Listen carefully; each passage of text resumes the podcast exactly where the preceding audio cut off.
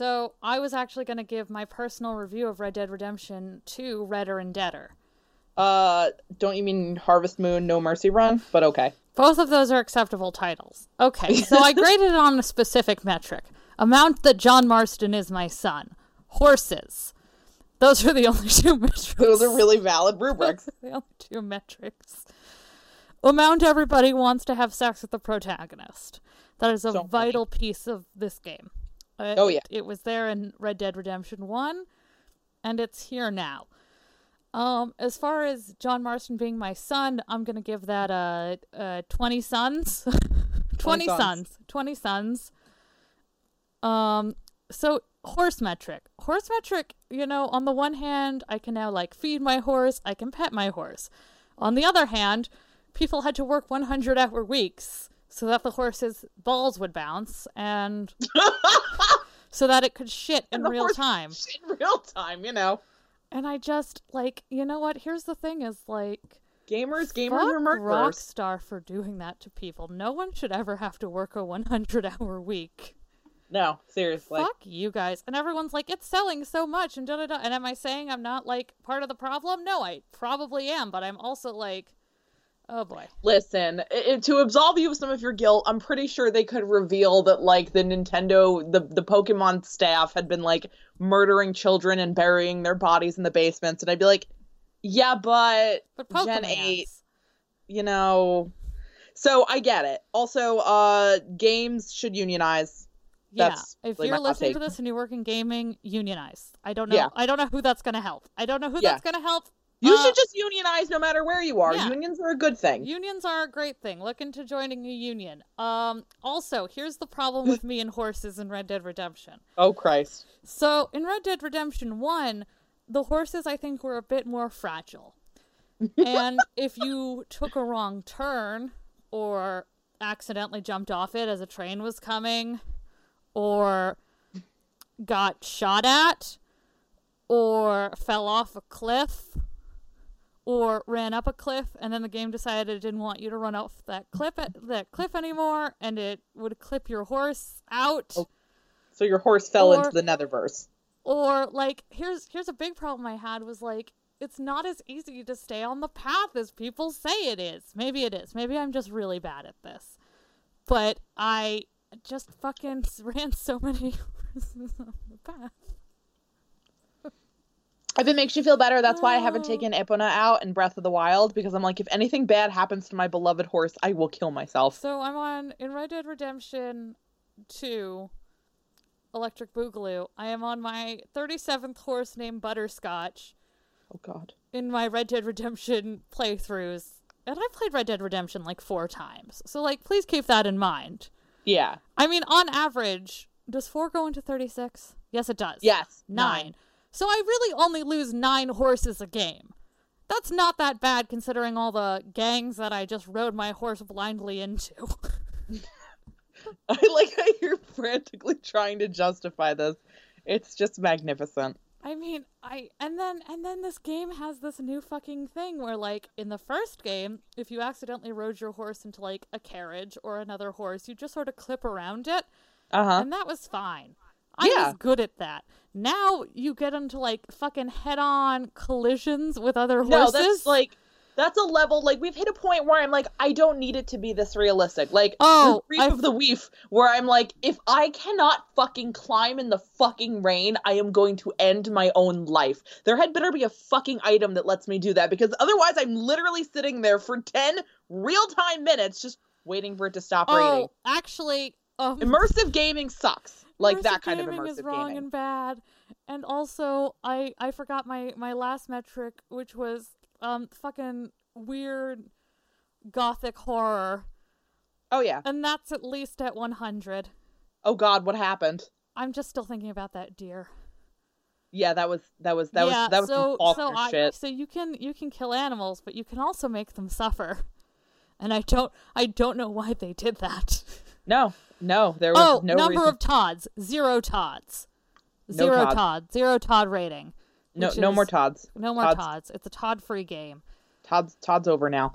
Um, Uh, I guess we'll go into the episode. I mean, I, I could talk about. I've literally, to. I've literally only played a few hours of this game, and I could talk about it for. I could talk about Red Dead Redemption as a series for hours on end. Maybe we'll stream it this weekend. oh God. Okay. Yeah, probably not. maybe. Okay. Uh, let's go into the episode. Who wants to watch you murder horses? I have never murdered a horse on purpose. Do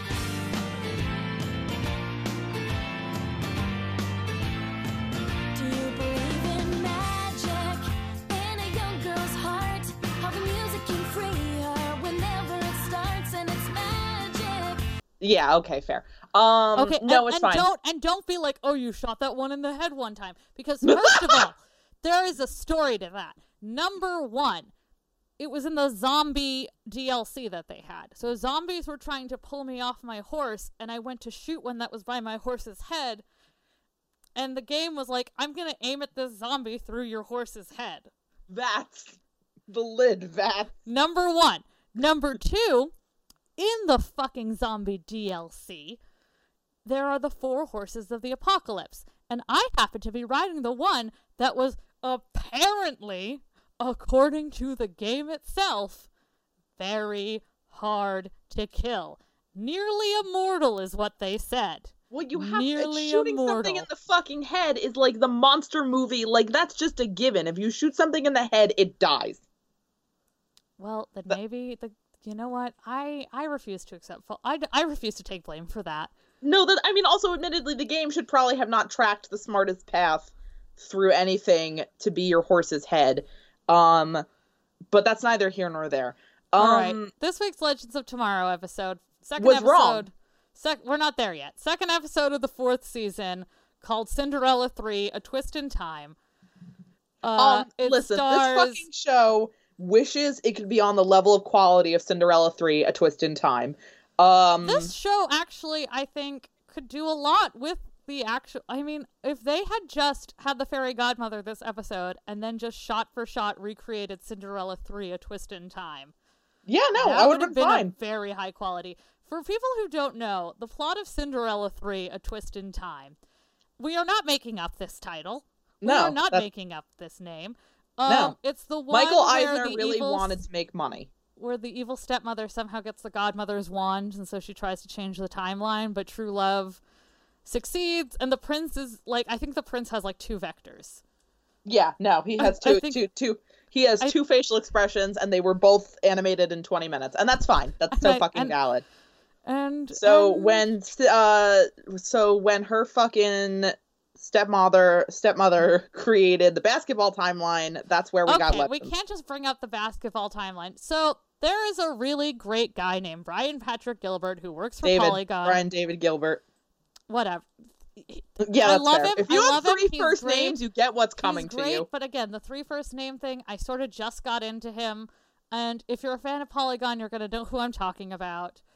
Um, and like, I guess he's my new favorite Polygon because Justin McElroy isn't there. And Justin McElroy, and like to be fair, Justin McElroy would be my favorite in whatever he's in because he just exudes that raw sexual power. I'm not Yeah. being sarcastic about that. He's No, he's oh, horny. He's, he's so good. I love Justin McElroy with like all of my heart. But the point is, he did this. He tried to explain all the timelines of Zelda at once, or like he tried to make them all make sense. And Ari and, And I they don't. actually tossed around, possibly just trying to go through all of Legends, not even timelines, but just like the plot in a similar fashion, maybe over Listen, the, our I holiday break, and see if we can do it. to people, so I could probably pull this off. Um, so we might try to make a video Homestuck. doing that, and of course we'd give full credit for the inspiration. And I would Oh, yeah, also have sure. to, I would have to shoot with like one of those lenses that's like kind of narrow, so that we look like ten pounds skinnier. That would be really Oh, good. yeah. No, I mean we could also just do a video where I try to explain Homestuck to you, and you just continue to ask increasingly unimportant questions I because that would ref- I refuse to listen to you talk about Homestuck for more than I, I, can do a very good job of boiling down the concise beats of Homestuck specifically because it's just an RPG.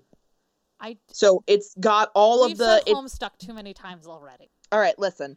So he says, I actually have some thoughts about how the Breath of the Wild thing works, but they're neither here nor there. Again, Yes. we're just going to have to make another podcast where we just talk about random bullshit. Let's try to stay let me try to stay yeah, on so top of the five basketball timeline is a timeline that does not make sense. It's a timeline that is bullshit. That's all It's you have to know. null. It's technically a null timeline. since it was his explanation for Nintendo making a timeline where Link loses in the Ocarina of Time for no adequately explored fucking reason. So this entire show is a is a null and void timeline, like as a concept. So let me get into something that I would like to talk about at, at the top of the show because Yes. I feel like it's important. Top of the hour. Top of the hour. Um so I like to listen to the preceding episode of our podcast before we record the episodes um the next week's episode podcast so that I can maybe bring up some points that I made that I think tied into the next episode whenever these kind of episodes have any sort of continuity, which is rare but still. Um and I was nearing the end and we were talking about that scene in last episode between um Zari and her mother and we were talking about Tala, Mhm. you know, and how we wouldn't want to force her to do anything about like you know anything politically motivated or anything like we wouldn't want her to you know force her to talk about the issues that are currently happening because that would be unfair and shitty and hopefully the show doesn't try to handle that because it would just be a mess and just really painful for everyone involved and they didn't even last two episodes before doing free that Ryan fucking month. thing Angst free Ryan month slash week did not Yeah. even last the day. i was thinking that as i was saying that thank you Honestly, also, can we just say that if they shot for shot recreated that scene with like Jim Gordon and Harvey Bullock, It would we would really- get the exact same result. Oh yeah straight up Angst free Jim Gordon week did not last the day. did not last the day but um So I think this Okay. happened last season, and I don't know if there's an avid listener out there that wants to pop in a reminder for me because I'm not going to look for it. I think there is a time last year. I'm trying to ride my horse and miss trees while I'm talking to you. That's fair. I was trading Pokemon last episode. Yeah, so we're, it's about it's called ADD, and I'm great at it. Yeah. Um, no, I really do have ADD. That's not like a cheap ADD joke. I want Yeah, everyone no, to. I want everyone to know that I actually have a diagnosed disorder. Oh fuck! Oh fuck! Okay, I'm gonna pause that because I'm getting shot at. Um, I can't get shot at and record a podcast at the same time. no, you cannot. But I, I'm, yeah. So, anyway, there was an episode last season where we were like, this came out at a really bad time. I Oh, don't God. remember what it was, but I feel like it happened. And we were Probably. talking- we were talking last night, and we were both like, this episode came out at a really, really bad, bad time. And no, they had no way of planning Yeah. for that.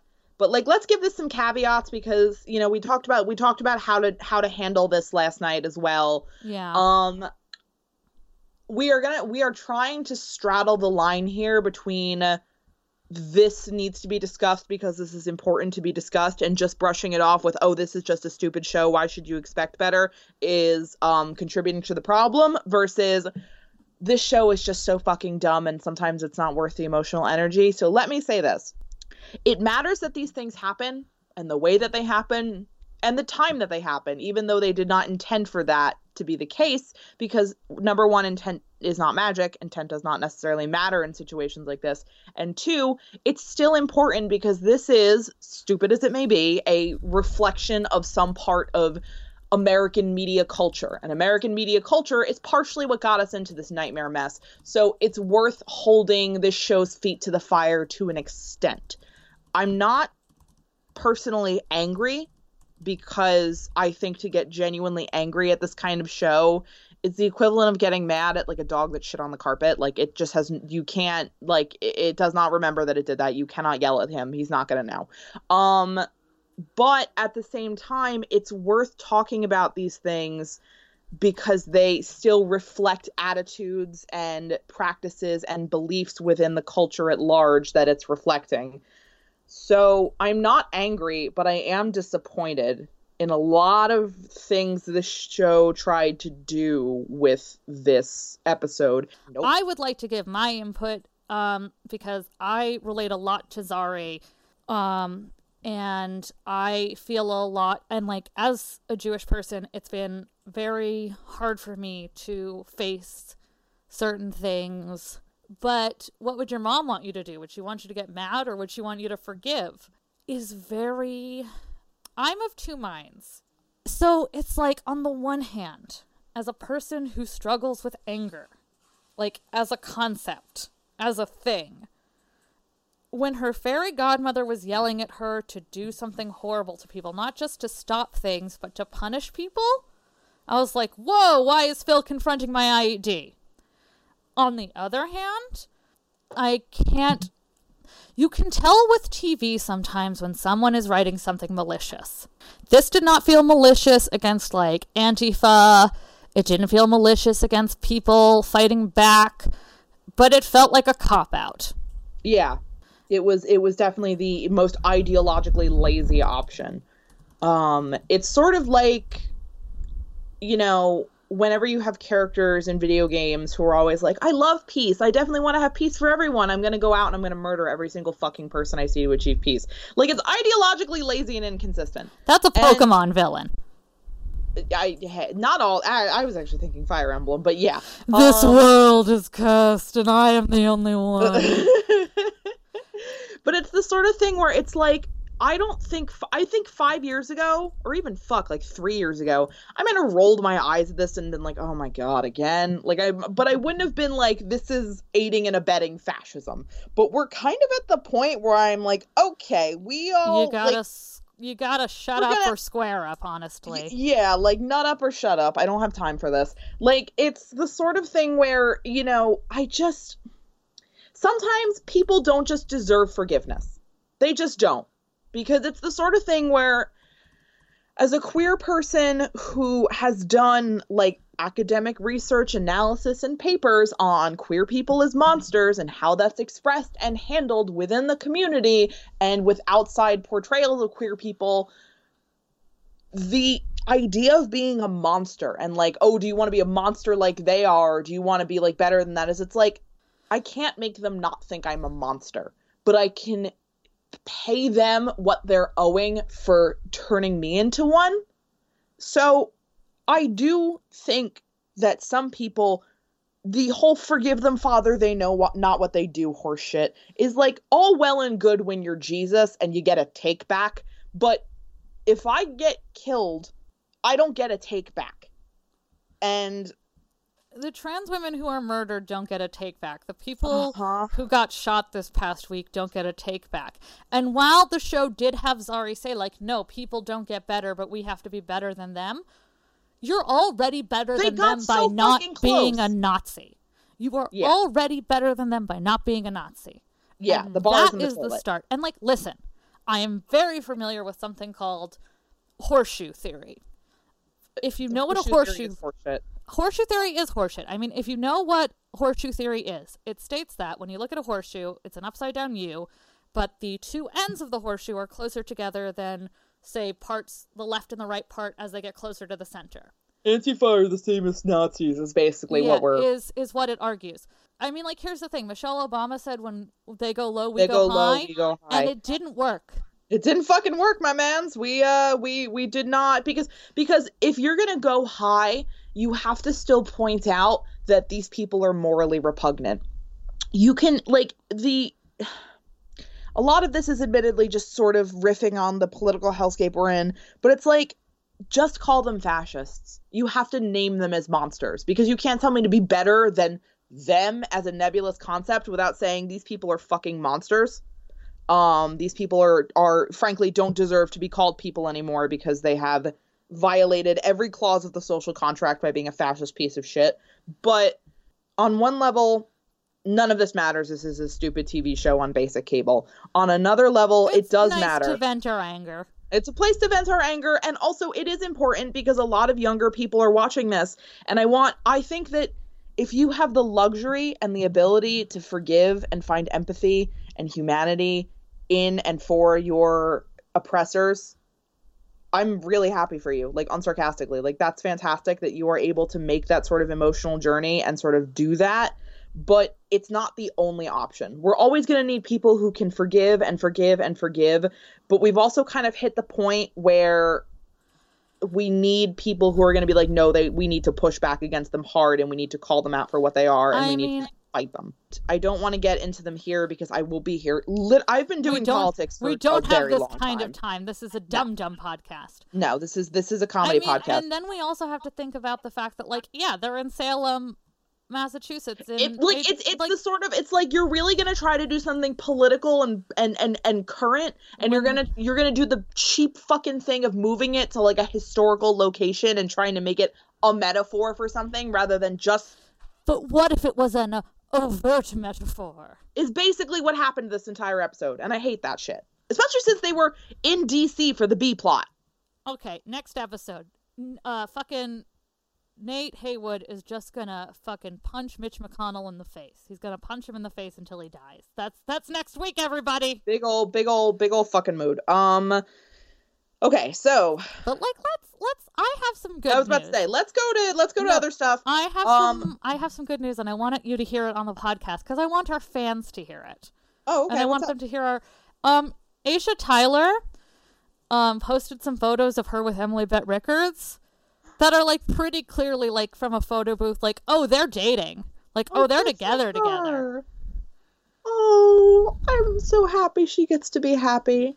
And and like, yeah, there's a pretty significant like age gap between them. But Emily is also 27 and like a legal adult, and I don't really. So like, Oh, how old is Aisha? 47. All right, well, she wants a mommy. That's not her fucking like. Listen, go get it. Go. God speed you.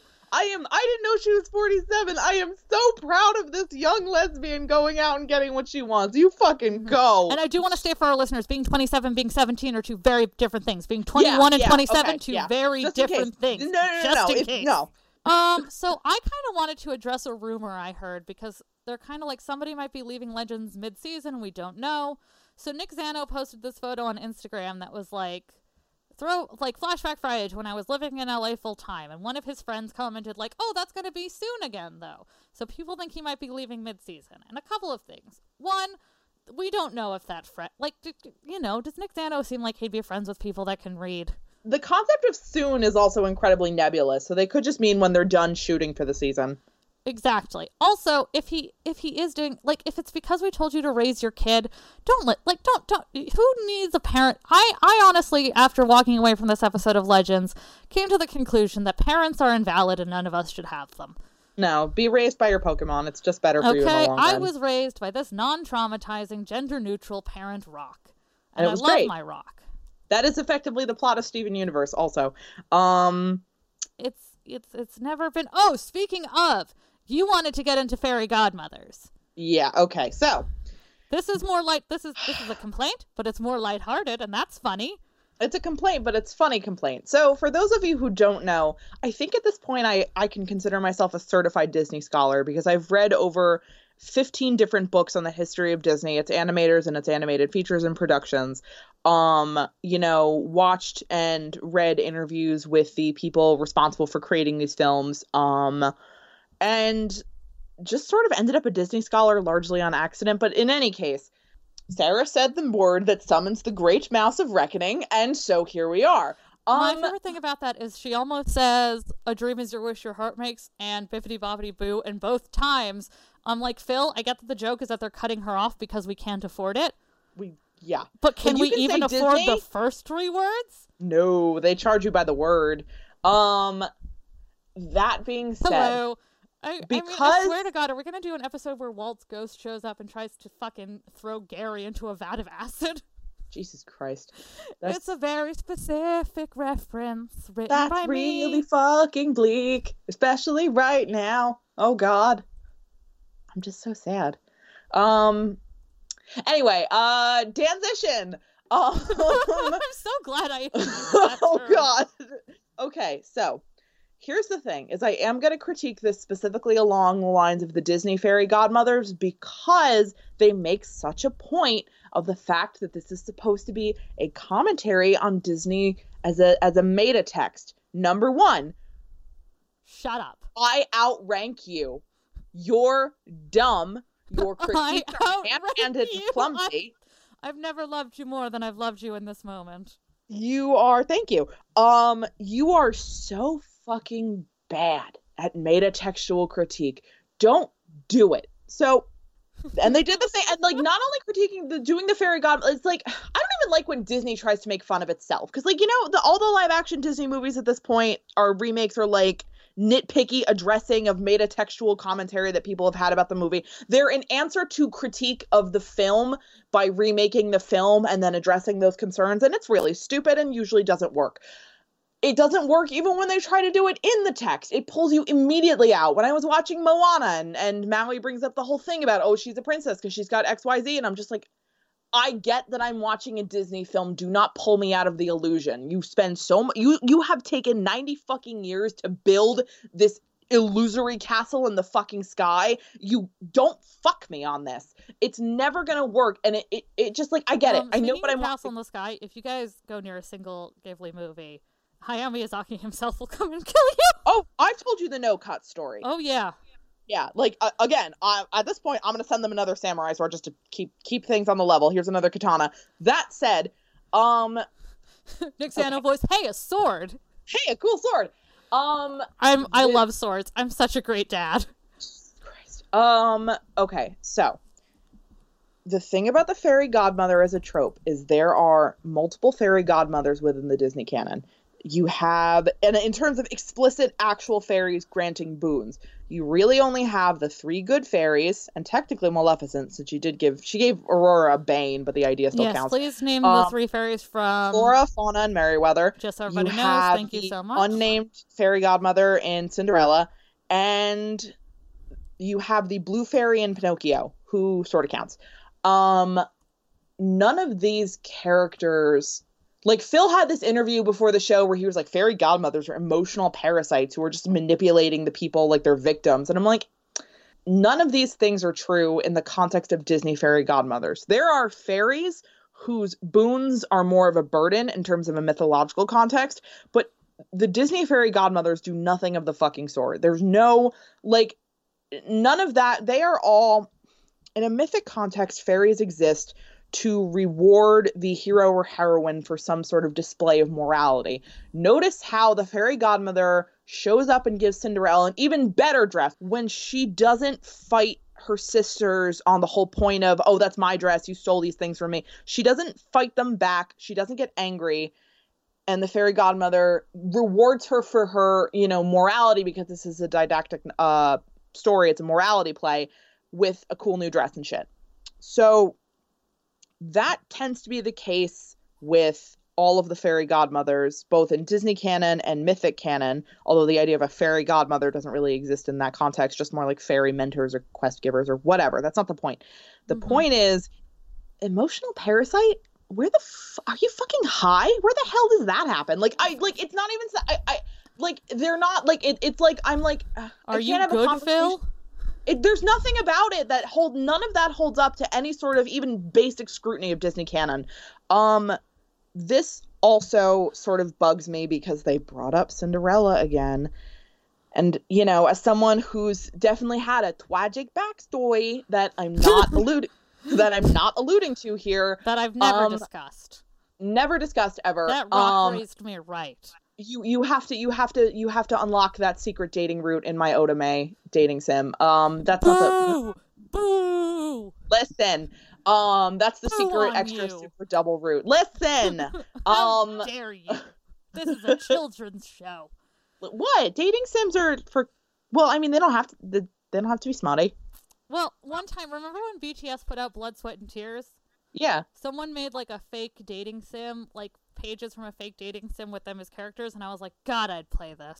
it's cute no i really like dating sims i think anyway, they're fun That's, um that's my story. yeah no okay so that that that all aside um where's my truth anyway tragic backstory Tragic. Um Cinderella is one of those movies. Like it annoys me when people get Beauty and the Beast wrong, but it annoys me when people get Cinderella wrong even more. I'm mm-hmm. not saying that it's perfect or that it's realistic, although I would argue the scene where she does all the things her abusive family expects her to and then gets the rug pulled out from underneath her yet again is actually pretty fucking accurate. That's Yeah. not the point. It's wish fulfillment. It's she didn't she wasn't being selfish she wasn't being airheaded she wasn't being greedy or or or just sitting around and waiting for someone to fix her problems. She literally spends the first 45 fucking minutes of the movie trying to get to go to the ball on her own goddamn merit. The deck is just stacked against her and the dealer hates her. So there's nothing that can be done. She literally needs magical intervention to get in between her and an abusive parent. Does that happen in real life? No. Is it nice to see it happen? Yes. And she was never people always like, oh well, she was passive. She took she you know she didn't she should have like run away or she just like this was number one. This was being made in the 50s. It was 1952. This was 1952 by a group of men and Mary Blair who was doing the colors um and contributed a lot to the art's overall look and feel but did not directly animate This is a Mary Blair Stan podcast. no, I think Mary. I mean, there are there are female animators, but like I just love Mary Blair's aesthetic. Um, that's anyway. Cinderella is routinely misunderstood, and through this, Legends not only misunderstands Cinderella, but by misunderstanding Cinderella, misunderstands the fairy godmother thing with this weird emotional parasite horse shit. And it just sort of fucking rubs me the wrong way, where I'm like, Cinderella is a nice, just it, it's it's it's a good story about a girl who just sort of there's there's a lot of times in an abusive situation where you can't just leave. You just that's can't. very There- true. There's a lot of other factors that are holding you back. Be it the fact that you are a 16 year old girl in like 15th century France. So like, what the fuck were you? Where were you gonna go? Um, no one was gonna Plague provide for you. I mean, I guess, but like, there was nothing that she could do. There's nothing. I used to when I was like 12. I used to be like, I'm gonna get out when I'm 18. You'll see. I'll just run right away as soon as soon as I turn 18. You fucking see. I was 18 and it was my senior year of high school. I wasn't gonna. What was I gonna do? Drop out to run away? Like what the fuck? Would no? I, I mean, some Like, people do that. Some people have to do that, and we understand completely. yeah. I if you do, I don't judge you, but there's are certain things like there not everyone is going to be able to say fuck it i'm just leaving when i turn 18 not everyone is going to be able to do that. There are other there there's there's money problems there's obligation there's there's a lot of reasons why someone wouldn't leave. So it's pretty shitty of people to misunderstand cinderella um and it's always like this really cruel punching down um that i don't like and i Whenever- don't I have never met a survivor who is like Cinderella is the worst, but I Yeah. meet plenty No of people who are like abusive not from an abusive household who's like, God, it's so boring. yeah like it, I mean, I'm not that- I- saying all abuse victims have to feel one way or the other. I'm just saying. No. I like, you know, like I'm like, is Tangled a more nuanced depiction of an emotionally abusive and manipulative mother? Yeah. Do I still really like Cinderella? Also, yeah. Cause like sometimes it's also just nice to be able to sort of look at your own pain from a clinical distance. But again, tragic backstory has not been unwalked. Um, Nice try, Phil. and I'm not doing this. So that being said, this was dumb. This was dumb, and I kind of am mad. I mean, obviously, I'm mad that it's dumb, but I really liked the idea of the fairy godmother just sort of doing things without any sort of regard for human morality because that's very like that's that's like a big fair folk thing. Like you had the concept and you were almost there, but then you wanted to make her evil and resentful for some stupid fucking reason. When it was way more interesting when she was just doing this stuff because the kid asked her to. She was almost interesting when you were like, "Hey, John Constantine might form a deal with her," and then she was like, Yeah. "No, I'd rather go to hell than deal with whatever the fuck's chasing you." And I was like, "Huh, mood." His gay thoughts. I'd rather I'd rather go to hell than deal with my problems. Huh, mood. But oh yeah, big mood. it was just. It was like mm, lazy. And like I just it, it was it just it ended up being lazy. It took jabs at things it didn't really need to be jabbed at. It was a waste of the concept of a fairy godmother. Like she should have been more like deer teeth for you, kid, than like that would have been so good. Like and they almost had it. I think the really frustrating thing about a lot of this episode is how much of it boils down to you Coulda, almost shoulda, had woulda. and like and you can almost see where like they wanted to go further and couldn't where one writer was probably like okay but we could just if we just if you just fucking like and i get that i get the tv's a collaborative medium i get that it has to be dumbed down because it's a cable broadcast and da da da da da but I mean, I get God. that your heroes can't.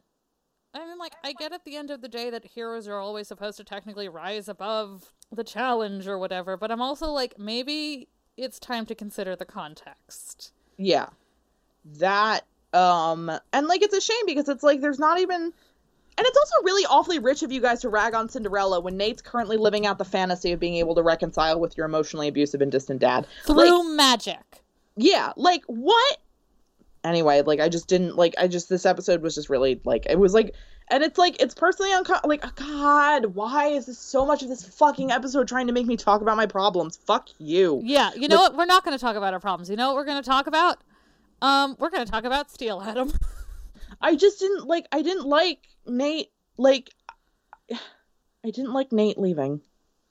Like it just it felt I can understand that maybe Nate left because he still sees Amaya everywhere on the ship, and it's really hard for him to face the fact that she's gone still. But Phil, you have to tell us that with your words. yeah that if that had been the reason he left that would have been i think better than like him trying to reconcile with someone he's never going to fix um even though we've talked about before about how this is probably wish fulfillment you know and like supposed to be unrealistic and whatever there's still something very painful about like watching him do it anyway because in your head you're going this is never going to work out and you're just You're right. This episode does want me to confront a lot of deep seated, like, and doing it in the clumsiest fucking way possible. How- Like in the Vietnam episode, I actually felt like I kind of had a bit of an emotional breakthrough. There were certain things that I had to reconsider in the context of myself and my own problems. But this is trying to do that by way of like ham fisted, messy Christ parallels with like fucking. I will have emotional depth when I am dead. Do you know what I did today? I showed that thing that Zari said about sarcasm hiding anger to my therapist, and she says, Oh, is that the you character? And I'm like, Number one, don't ever fucking clock me again, Karen. That's really cute though, the you character. I like that. Number Are one- you kidding, son? Are you kidding, son? Is essentially what happened. That's really cute though. I like that. I you know, it Um, always makes me happy when people associate me with characters I like. Because, like, yeah, Zari is the me character, just like uh, Sky was years and years and years ago. I have a type. I have a type, and that type Everybody's is got sad a and type. sarcastic. It's okay. Everybody's got a type, man. Do we want to talk about Zari's powers? Um Because that was kind of a it directly. it was a weird muddying of the water where I'm like, no, you, you we missed the point. The second that you try to make the witch trials about actual witchcraft, you've you've completely I'm you've- a witch. you've lost. Like you've just ruined witch. any sort of attempt at making a point of this that you could have done, guys. Uh, we're just gonna talk around our own fucking trauma until we are dead. Yeah, now I hate it. We've been doing it for years, and you well, can't like, and like, we don't have a. Well, actually, no, it was weird because I went back and re-listened to the Vietnam podcast, and it was funny how much we didn't say that I thought we said. Um, so like, oops, but you know, like this was just a really like, and it, it wasn't bad on the level of like some season two episodes were bad, but it was definitely like came out at a bad time, was kind of messy, didn't really know what it was trying like was was like too ham-fisted and yet too inconsistent and vague at the same time, which is a really dangerous combination. Um I don't want to say like it was like a bad episode. It's hard it's it's almost hard for me to tell because so many of my personal emotional hangups sort of cloud my ability to be like, was it a good or bad episode, or am I just traumatized? That's a really great way to put it. I actually really appreciate that. Um, I actually was thinking a lot about how Zari sort of doing that with her powers. Like, number one, Zari sucking the air out of people's lungs. Like, we get it. We're all Korra fans here. It reminded me of when Amaya lost control of her powers at the beginning of season three and how she was also in the right. Yeah, and how that she was like murdering, like the Belgian, the, the genocide in the Belgian Congo is one of the greatest historical atrocities. Amaya, Amaya was like doing. Jeez, and like it's also I think they realized that like they couldn't really hold her to task for it because remember how everyone on the team was like nice and then it was never brought up again. Remember how Sarah was like, hey, Zari, do you get angry? And Zari's like, not really. And I'm like, what the fuck is that like? It was also kind of weird. I mean, that was actually sorry, but like, and I mean, like, again, I don't want to swan dive into problems, but the fact that that Sarah really, I mean, like, not that losing Laurel was like not heartbreaking, and like actually out in in a meta text sense, yes, it was indicative of a larger miso- problem with misogyny. It was absolutely a major issue, like that Marc Guggenheim was a big old fucking misogynist, so he murdered Laurel because he's I a want to mention, by the way, um, Siren and Felicity have scenes next week. Like they're working together, and I want to mention for- that Emily Bett Rickards killed Marc Guggenheim herself with her Oh, yeah, in real time. so this could happen. Judas slaying Holofernes. She is a hero, She's a national hero, and Godspeed her lesbian icon. I lesbian fucking icon. Um, that um when the when the when the gay fans take over, and we will, as we always do, and we When? claim our rightful our rightful place, then I will be free. To the Mesosphere. That said, um, what were we even fucking talking about before we got we got on that point? Phil Klemmer wants me to address my emotional trauma, and I'll see. And you I in- never will. I'll Um, see you in hell first. Phil, You want me to address? right. Oh yeah, Sarah. Because like yes, out in a meta text sense, in a meta textual sense, Laurel dying was a result of like systemic hatred of women. But in a non-meta textual sense, it wasn't. So Sarah saying it's really bad, and I feel you because my sister died for reasons that in text do not have any sort of systemic uh, violence appended to them is not the same as Zari's family being summarily fucking executed because they were, you know, metas, but like overt metaphor. Um, and that was bad. That was really bad. Like I can forgive. Well, I mean, the rest of it was really shitty, but that was like also I was like, no, you can't. Are we gonna forgive? I mean, pro- I mean, I can we forgive this show? I don't. I don't even know if we- Again, we like, have do you anything forgive a dog forgive. when it shits on the carpet? Yes. So legends shit on my carpet this this episode, and then asked me to talk about my emotional problems. I'm a little more resentful of that last part. Yeah, no. But like, I can get clean. I can clean up clean. dog shit. I can't clean up this mess. yeah, like you know, like w- it was weird. It was weird.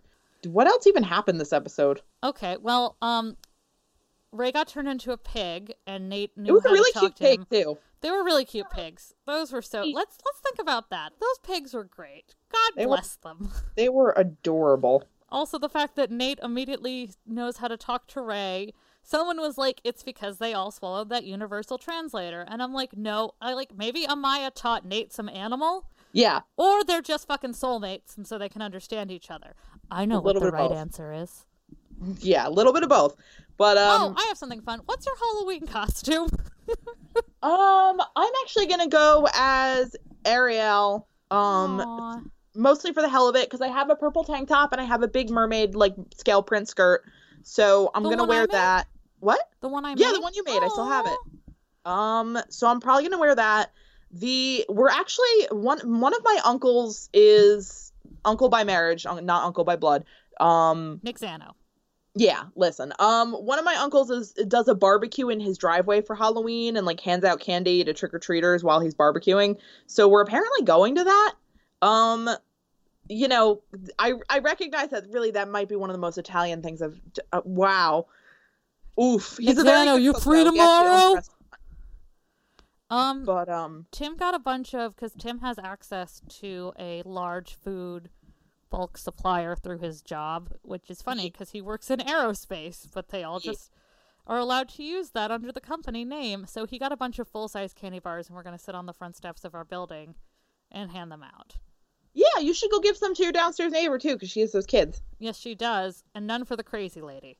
None for the none for the crazy lady. Um, There's but no, always I mean that's, one. we're gonna do that, and um, I'm I- gonna. I, think I had a Legends thought, but it's it's going fast. It's oh, um, John Constantine tried to fuck Mick by being as annoying as possible. Oh yeah, no, he wanted to get Rod really bad. I, I. I I think he was trying to get Nick. I think he was like, okay, well, I can get a hate fuck out of this, and I'm like, no, Mick has to come. Mick has to approach you for sex. Yeah, Mick is one of those. He's like it's like it's like dealing with a cat. You just have to let him come to you, and then you can like just climb all over him and whine in his face like everyone else on this fucking ship does.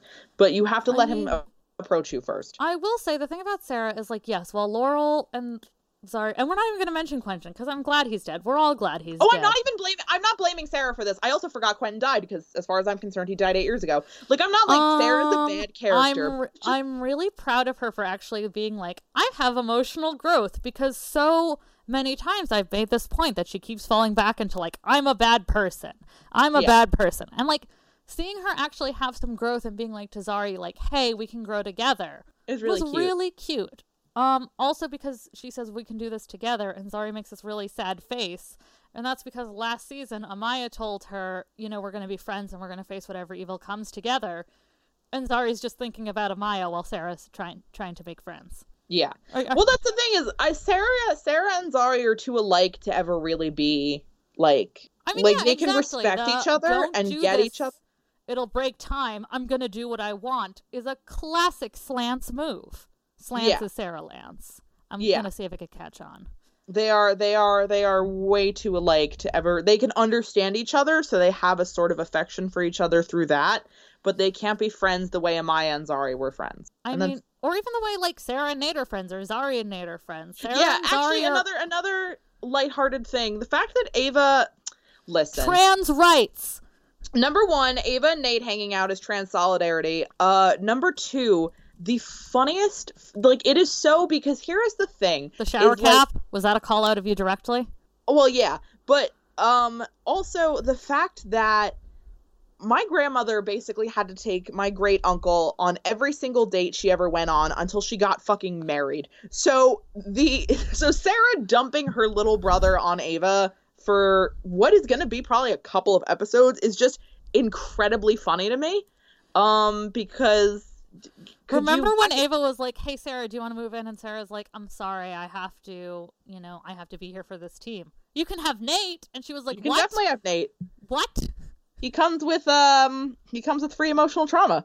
Um technically we all do. But uh yeah no trans the only reason they're like that is that is trans solidarity. That is 100% like that's it. This is this is the time bureau is made up exclusively of trans people and uh that's why they all play Oh, softball. They also did a thing where when when Ray is naked, you can see Gary in the background like tilting his head all the way to the side, oh christ. And I'm like, "Oh, okay, Phil." mm Okay, Phil. I like like Oh, are, I get- am I am I in trouble? Are you in trouble? Are we all in trouble? like have they i if they start making jokes about his dick i'm i'm i'm They I'm- make about a joke a season about his dick. i if that if This that is not- this is Dick Joke Watch. I'm your host Rachel, i'm co-host ari and i'm so upset and uh, and this is illegal. This is definitely this is someone should be punished for this um but no ava and nate hanging out was nice i just forgot because everything else about that whole thing was just so bad and traumatic i can't that's the thing is i shouldn't even say i don't remember because i'm just like Not I gonna did, talk about like, that, This Bill. is a very powerful episode for Zari. I mean, I can't relate to anything she's saying about moms, but like, I understand that it's emotional for her. and also i'll see you in hell before i f- forgive any of these fuckers like absolutely not I mean, I don't, I don't want to openly declare any violence against any elected officials because with the way that this government is going, Yeah. who knows what would happen? But um, Ooh. yeah, nope no them. forgiveness But I can say, um, absolutely, fuck Mike Pence. I'll never forgive him ever. yeah I can no, also say mood. that Ronald Reagan is currently burning in hell. mm, toasty That Uh. is, you know, it it forgiveness is a luxury and it's not something you should make other people do. Not something you should ask other other people, so to speak. So don't do that. and uh everything they said about Disney this episode was wrong and I hate it. Um Thanks. I hate it. Yeah, I could do a whole thing about like the whole Disney princess like as a co- I, I have done whole reams of like study on like the Disney princess as a as a concept and how that actually really didn't exist until The Little Mermaid. Uh there were no Disney Disney princess films as we know them made for a 30-year fucking time span. So the concept of a Disney princess in and of itself is very modern and it's mostly a money make it's actually entirely a money making ploy. Um Michael Eisner really wanted to make money and in the 60s and okay. That's I'm going to sure- do a Disney history podcast at some point. I'll be I there promise. for that because my commentary is funny. I'm well, also because I need a person to bounce off of. Also because like I love you and I like talking to you. I love you. I love you. There's no one I would rather try to sift through this emotional minefield I with. know this is literally just emotional minesweeper. We keep clicking on buttons and trying not to hit a plot point that makes us talk about our problems. You'll never get it out of me. You'll- I'll see you in hell. Well, you're certain. I mean, like that's the thing is you're not going to get it out of me on like a podcast I'm making for other people. the only like person that could get it out of me is Hot Arthur Darvill, and he died. he died. I, they okay, here's the thing. Here's the thing. Is like, you know, in current events, you know, Arthur Darvill was like, yeah, the first season of Legends was like really serious and I didn't really understand why. And I'm like, And "Oh, that's fair. that is fair. And then also, here's the thing about the first seasons of Legends is now after hearing everything, I'm absolutely positive they wanted to make it a Hawks show and Ciara hated the direction they were taking it in. And like Yeah. good for her, but also like it wasn't season 1 was not that bad. We were just all kind of like, "Oh my god, Arthur Darvill can be hot?" Yeah, we were sort of blindsided by that. And that is Um, a fair emotional response. Yes. It was not bad, but it's definitely if you try to tell me that season 1 and season 3 were the same show, I don't know if I would believe you because they are very different in tone. It's kind of hard to go from like fake demon unicorns, you know, like when when your season 1 villain was like an inter- intergalactic immortal rapist dictator. So From space. Yeah, so like the transition has been pretty, and they've just sort of resolved that by not bringing it up ever. Also, I'm actually speaking of things they didn't bring up ever, they actually did bring up the fact that Nate's like, I have a PhD, and like his They dad. brought up the fact that Sarah was in Salem at the beginning of season 2. That's where Ra- Rip Time displaced her. yeah, They remembered. yeah, they did remember a couple of things this episode, but God, at what fucking cost? I mean, oh yeah. Also, here I'm gonna I'm gonna have to call bullshit. Rip being convincing and fucking good. It's just because he has a British accent. I, I just I, I it, Rip being- Americans, Americans being able to talk to people. How dare you? Yeah, Tell no, that feels Rip Hunter sarcastic. was charismatic. How That- dare you? That man came out to the UN and was like, "If you don't give me money, I will be very upset." The Queen says you have to give me money, and everyone was like, "That seems legitimate." He's got the accent. Thank you. Ava, I just don't know how he did it. I, I, it's definitely just the accent. Oh, Mm. okay. I have a thought. Oh God. I have a thought. How apparently Nate Heywood's whole thing is that he's like, I'm charming and charismatic. Everybody loves me. And I'm like, is that because you're an Italian American man who's funny? Yeah, that because you're an attractive Italian American? Like, I'm like, how many he's times? dangerous. I, I just. Also, okay, I actually did want to talk about the Steelatom scene at the. Yes. I wanted to talk about it because, yeah, it's really emotionally intense. The fact that they like hold each other really tightly and seem sad to let each other go.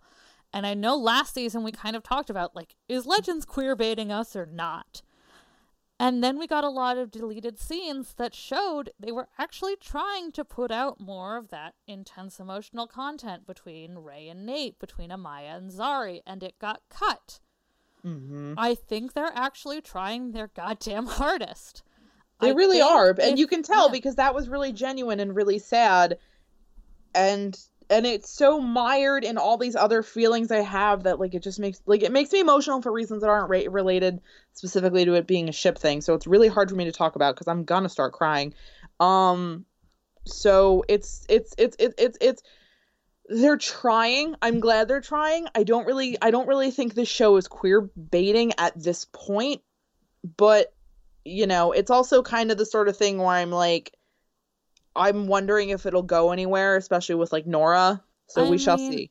I I'm of the mind that like okay, in the Shannara Chronicles, one of the actresses said, you know, we've all grown. The three of this was in the first season, and then Amberle dies, and I've never forgiven them, even though it happened in the books. I was like, Boo. boo. These are this was a book written by a man, so Yeah. how dare you follow it? I was just thinking about how the actress Poppy Drayton, I think, who played Amberle, said they all love each other. And I think that's kind of what Legends is going for.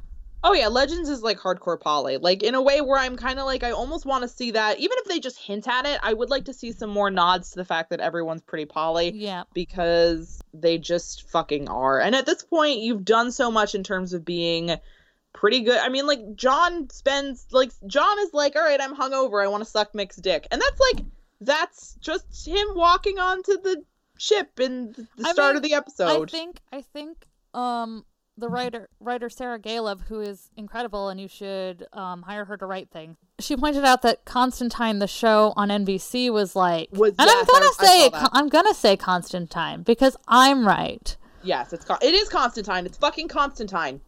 We all know it is. It's not Constantine. It's Constantine. okay, I didn't get called out in CBL for that. It's Constantine. Yeah, no, I had that beat into me at a really young age because I read Vertigo way too young and unsupervised. I don't know what. You don't need to supervise your kid, Nick Zano. Stay on the No. show. Yeah, no. It was one of those things where the show, they were like, there's no organic way to We can't make just him make bi. him feel bi naturally. And John walking onto the ship. Anybody want to fuck? Can somebody come fuck this? Yeah. And like it's this it, it's like they so it just like that excuse is always horseshit. We all know it's horseshit if you're gay. We know it's horseshit, but it's kind of funny how thoroughly this proves how horseshit it is because it's the same fucking actor. It's not even like they like got a new act. Like Matt Ryan could have been just this fucking horny and bi all the goddamn time. He was ready for it. He was waiting. He Yeah. was willing. So like it was it it's a structural problem. So the CW was I think allowed to get away with a few more things because there's less risk of like financial loss because these shows cost five dollars to make. Um Yeah, the CW doesn't have to worry about. They do a lot of like. I've got okay. This is the last thing I want to address. Yeah. I got something about like okay, Legends got bad ratings. Are you worried about that? And I'm like, no, because the CW doesn't care about ratings. The CW cares about like online streaming ish, but they also just do a lot of product placement. The CW, most shows on the CW don't break a one ratings wise, like ever. yeah, they're like niche market shows. it's not that's not what the intent of the show like is um nothing is nothing has a lot of viewers on the cw because if it did wouldn't be on the cw that's Yeah. why they had to move supergirl Pretty much. so don't worry about the ratings of this show it's it's meaningless it's it's jargon Yeah, no. Uh, honestly, frankly, ratings usually don't mean anything, period.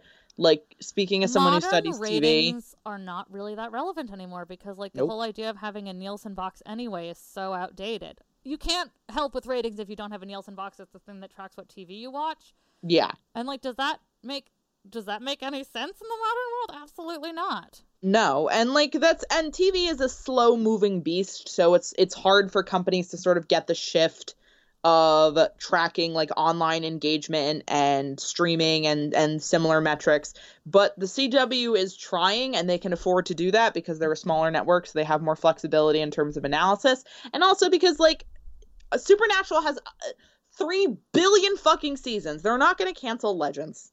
You're we're fine. We're stuck we're all stuck here. And if they do, th- we'll podcast something. We're free. I'll be free, and I can Listen, fly. we've been meaning to do other podcasts, so frankly, if this show gets canceled, you can look forward to high quality, actually intellectual content about products that maybe deserve it, but we're busy. Okay. so you do you want smart people stuff, or do you want this dum dum podcast where we try not to the where Dum we- Dum where we spend the unwind and- first twenty minutes handling some really heavy emotional shit, and then backtrack on it for fifty solid minutes. Uh huh, and that is effectively also the show, Legends of Tomorrow. We did So it, everybody. Art imitates life. Limitates art, imitates life. Um, do you think I said, dad art, I said art imitates life. imitates art, imitates life? What? I, I just I like to turn it into a circle. I think it's funny. Oh, okay. Uh, do you think I'm Nate's dad is like, emoji. wow, my son sure is liked by a lot of men. Yeah, no. Um, Fuck you, dad. Mom, dad, I'm gay and stronger than both of you, so don't try any shit. is is is is effectively Nate this season? Yeah. God bless him. Yeah, no, and if you think if you think one on ending on a happy note, if you think that Nate's mom's reaction to Mick as Nate's potential sperm donor was one thing, if he comes home with Ray, she is going to self she is going to full Mrs. Bennet in Pride and Prejudice 2005 vault herself down the stairs, out the door, There is throwing a there is a I think it is Brazilian. I saw it on We Love Period drama. It's a Pride and Prejudice adaptation where when Darcy comes to propose to Elizabeth, like the second when she actually likes him, Miss Yes. Bennet actually like Hulk style tears at her blouse. and yeah, And yeah. that's what Jane Austen, known Sapphic, would have wanted. Oh yeah. Jane Austen was probably a lesbian. Um You Prove me wrong. else? Jane Austen, Emily Bett Rickards, Aisha Tyler. What do they all have in common? oh my god. I can't believe it. I'm so proud of Emily. actually did happen. I cannot believe I can't Listen, believe I can't I can't say this on this podcast, but there was there is a ship and it was very very popular and it's an RPF ship and it it didn't happen to the intensity that people thought it did. Oh but boy. it did happen and so I now that I know that, I I essentially believe anything is possible. Yeah, no. That being said, speaking of things that are going to happen or might happen, um, what are you hoping for for next episode? Maisie Richardson Sellers is back, and all will be I'm right with the world. excited. Okay, I and, and like you're gonna notice our fucking critiques are gonna go way more into the pot. Not that Tala isn't amazing and incredible. No, Tala's a, none Tala's of this. Like, yeah, let me specify. Nothing. Tala did great.